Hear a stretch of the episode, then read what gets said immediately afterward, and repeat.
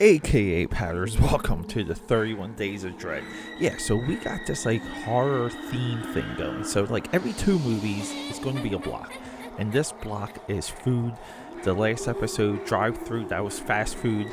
This is, look, you can tell by the title Diner, Blood Diner. What, what can go wrong with this movie? Well, well, every year every year we find a movie just like this and, and and what the heck am i talking about? Let's let's get through that intro and kick it up all right everyone before we get into something spooky let me tell you something. Trial by fire. It's my comic book available right now on indiegogo. Link in the description and i will see you on the printed page. That's right. Let's uh let's kick it. Let's kick it. Okay welcome back welcome back. So a uh, little bit of confusion coming up.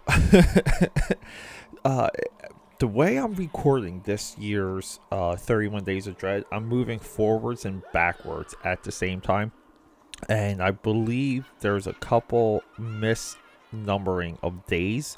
And that's only because this movie kind of slipped through the cracks when I was making my file list, not not my master list, but my filing list when I record, uh, edit, and publish the videos. You know, like those are the files that I have everything, um, in like poster artwork, all that stuff. But anyway, so it might be a little confusing coming up, but I just wanted to warn you. But hey, hey, I'm Peter A. DeLuca, aka the Pop Culture Pope, aka Roast Beef Sandwich, aka Yo Boy. So this is like a very busy month because it's the 31 days of dread and it's inktober. Inktober is available right now on on uh, instagram aka pad69 i'm and there i'm doing a, a horror movie theme on top of the inktober prompts and you might be like pete that's madness. That's too much horror. You're gonna make yourself crazy. Uh yeah. But anyway so this movie okay this movie directed by Jackie Kong, who got into directing. Look, look, I'm going off of Wikipedia here, like off of her entry. She started directing movies in her like mid 20s. Um, you know, and basically did it as a way to like kind of like showcase herself. And uh, she's only directed like five movies, four movies, one of uh Night Patrol, I think uh, I, I I heard of that, but uh, she directed this other movie the same year as as Blood Diner called The Underachievers. That title alone just like like spikes my curiosity. So, what do I mean by we find one movie like this a year? Uh, we kind of find one movie that we're shocked uh, exists that that that we're shocked was made that that we're shocked is there like in the ether waiting for us because this movie uh it's tough. It's it's a tough movie to watch. That doesn't make it fun because it's definitely like a crowd movie. Um, you know, like Rocky Horror Picture Show type of experience because it's so ridiculous. The visuals are nuts. The acting is just not there. Visually, it's blah.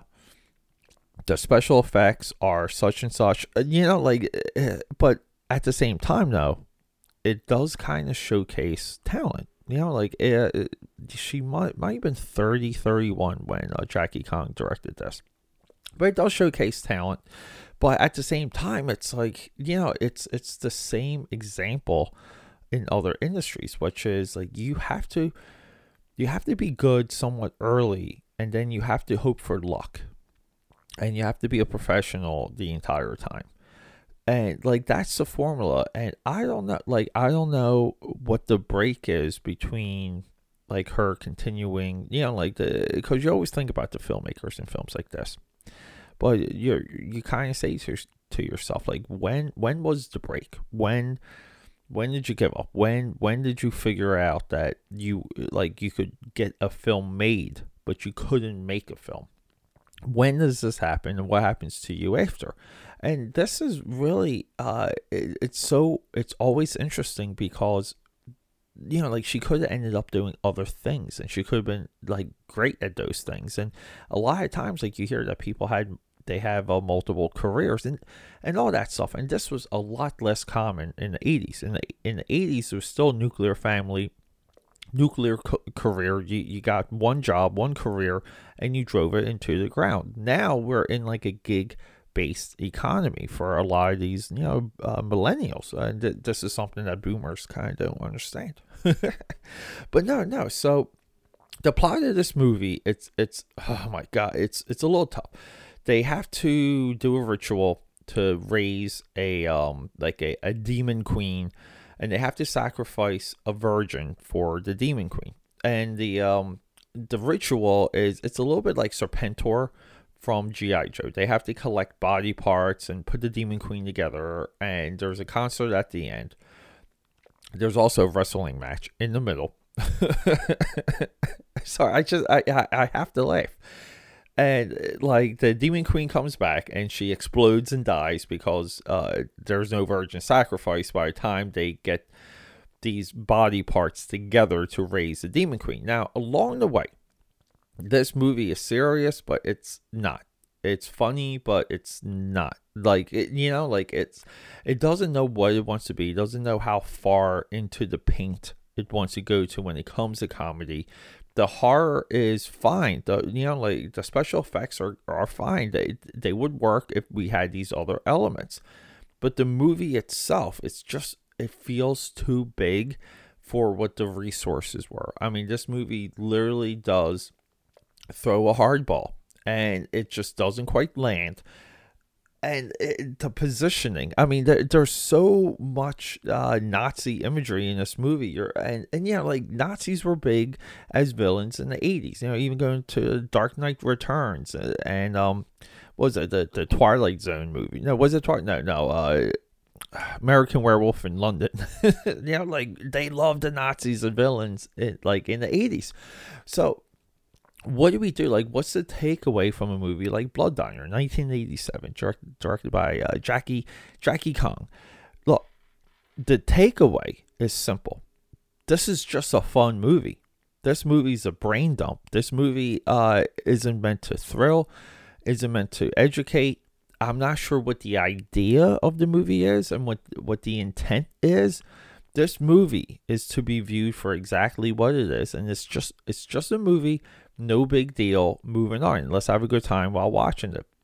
If that's something that doesn't appeal to you and you, you need a clear path, you need like a linear storyline, or um, you don't have the education. Now, like by that, I mean the education of watching a movie like this, and, and I will explain. You have to see a lot of movies like this to know how to let go like how to release yourself and just kind of like take it in and and to like have a good time. Now i think that type of positioning has completely destroyed modern review like a modern criticism of movies because everything is taken too seriously and we just we're we're not sure what we're supposed to have fun with. We're not sure how we're supposed to have a brain dump. We forget the intent of movies. Um, yeah, I always go to Fast and Furious, Mission Impossible, uh, Transformer, even even uh, Bloodshot, the the new Vin Diesel movie. Like these movies are, they have an intent and they execute the intents very well. You know, and the movies themselves also have a, like a big idea behind them. So, but all of a sudden we go crazy with plot points. We go crazy with melodrama. We go crazy with characterization. These are all platitudes that do nothing when it comes to the uh, reviewer. But when it comes to horror, we we need attempts like this because horror is the future of cinema. Horror is the only thing working in cinema right now. Even though this is 80s horror, this movie still led to other ideas, other attempts, and also somewhat of a bare subgenre when it comes to horror, which is restaurant and fast food horror. It's amazing that it, it there hasn't been more, and I was very upset because I really didn't want to do this episode because I don't feel like there's enough meat on the bone, pun intended, to discuss. But I couldn't find anything else, and I wanted to do a restaurant block because I love food. I said it, I love food, okay? but yeah, so everyone, check this movie out. Um, I caught it on Amazon Prime. Now, I think it's unavailable because it disappeared from my watch list and that's very annoying. I wish there was some type of like um like recycling bin or something I could go to to see these movies that are retired when they come off of streaming. I think every streaming service should have that little feature, but it's out there. I think the DVDs are a little, a little, little bit high, and by high I mean like anything over than ten dollars of a movie made in the mid '80s is high to me. You can find a way to watch this movie. Go check it out, and just just remember, have a good time. Have a good time, and and do a brain dump. But everyone, for the 31 Days of Dread, this is Peter A. DeLuca. Our next block is the Invisible Man. Okay, if you like things being invisible, we have two movies coming up for you. Both of them are fantastic. Two of my favorites. Let's go. Quick announcement. Quick announcement. So, this episode is dedicated to my father, R.I.P. Tony DeLuca, Tony Ironfeet. We love you and we miss you every single day.